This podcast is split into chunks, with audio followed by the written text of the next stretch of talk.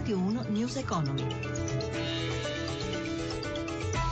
Buongiorno da Stefano Marcucci, benvenuti a News Economy, lo spazio dedicato all'economia. Parliamo anzitutto di retribuzioni. Oggi a ottobre le buste paga sono più pesanti dell'1,2% rispetto a ottobre 2014, lo rileva l'Istat, più 1,7% nel settore privato, mentre la variazione è ancora nulla nel pubblico. Settore questo in cui i lavoratori continuano ad aspettare ormai da 5 anni lo sblocco della contrattazione. È il caso anche di ricordare qui che su questo tema a Roma sabato prossimo i sindacati sindacati hanno indetto una nuova mobilitazione unitaria.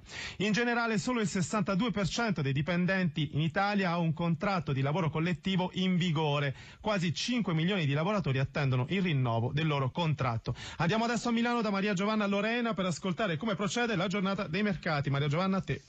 Dopo un avvio in calo, in seguito alle notizie provenienti dalla Turchia, le borse europee hanno accentuato le perdite. Milano meno 1,30% in questo momento, peggio di Piazza Affari Parigi meno 1,41%, Londra meno 0,81%, Francoforte meno 0,84%, nonostante alcuni segnali incoraggianti come il deciso aumento a sorpresa a novembre dell'indice che misura la fiducia delle imprese tedesche. I mercati sono in attesa dei dati sul PIL degli Stati Uniti e sulla fiducia dei consumatori americani nel pomeriggio segnali che verranno interpretati in vista del possibile rialzo del costo del denaro a dicembre da parte della Banca Centrale Americana. Le tensioni sui mercati non intaccano lo spread fra BTP e Bund che si attesta a 99 punti basi, il rendimento del nostro decennale all'1,48% ed è stabile anche l'euro a 1,0643 sul dollaro. Linea Roma. Grazie a Maria Giovanna Lorena. Turismo, la Cina via nuove rotte verso l'Italia. China Southern Airlines, terza compagnia aerea del mondo, aprirà il 16 dicembre la prima linea da Canton a Roma, collegando i due estremi della via della seta. Roberto Pippan ha intervistato l'amministratore delegato della compagnia. Sentiamo. 2.000 voli giornalieri, 100 milioni di passeggeri trasportati in 40 paesi, di cui 7 europei. Qual è il vostro obiettivo, Dong Liangli? Eh, 12月17号。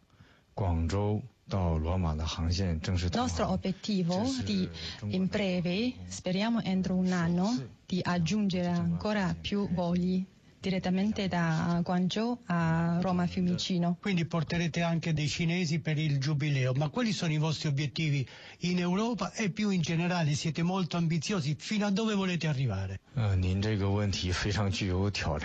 Adesso abbiamo già sette destinazioni in Europa, incluso Istanbul, Francoforte, Londra, Parigi, Amsterdam, San Pietroburgo, Mosco e Roma è ottavo destinazione. Certo che il nostro obiettivo possiamo arrivare anche più città principali in Europa, anche nel mondo, quindi dobbiamo avere questo obiettivo e facciamo da uh, passo per passo. Abbiamo fiducia di aumentare ogni anno 5, da 5 al 10%. Mi preoccupa il clima che si è creato in Europa, in Francia, ma anche in Italia che scoraggia il turismo.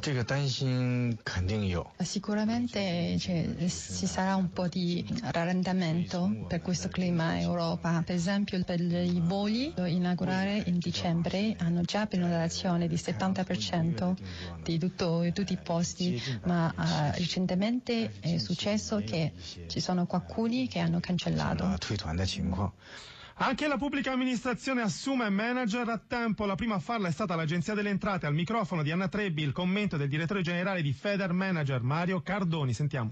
Se io inserisco un manager a tempo per una posizione di struttura, allora le cose non vanno. Nel caso specifico si tratta di una soluzione transitoria rispetto a un fatto di natura straordinaria, però inserire figure a tempo in una realtà come la pubblica amministrazione perché si lavora a progetti specifici può essere un modo per diffondere una cultura che oggi non c'è nella pubblica amministrazione. Ma i manager a tempo devono avere delle caratteristiche diverse dai manager eh, tradizionali. Dipende da quello che fanno, da dove vengono chiamati e, e in quale contesto devono operare. Noi li promuoviamo soprattutto nel panorama delle piccole imprese che non possono permettersi una figura a tempo indeterminato. Quando l'azienda è costretta o deve per scelta operare dei cambiamenti di carattere strutturale. News Economy a cura di Roberto Pippan torna stasera alle 18.02 grazie a Cristina Pini, a Alessandro Rosi in regia, da Stefano Marcucci. Buon proseguimento.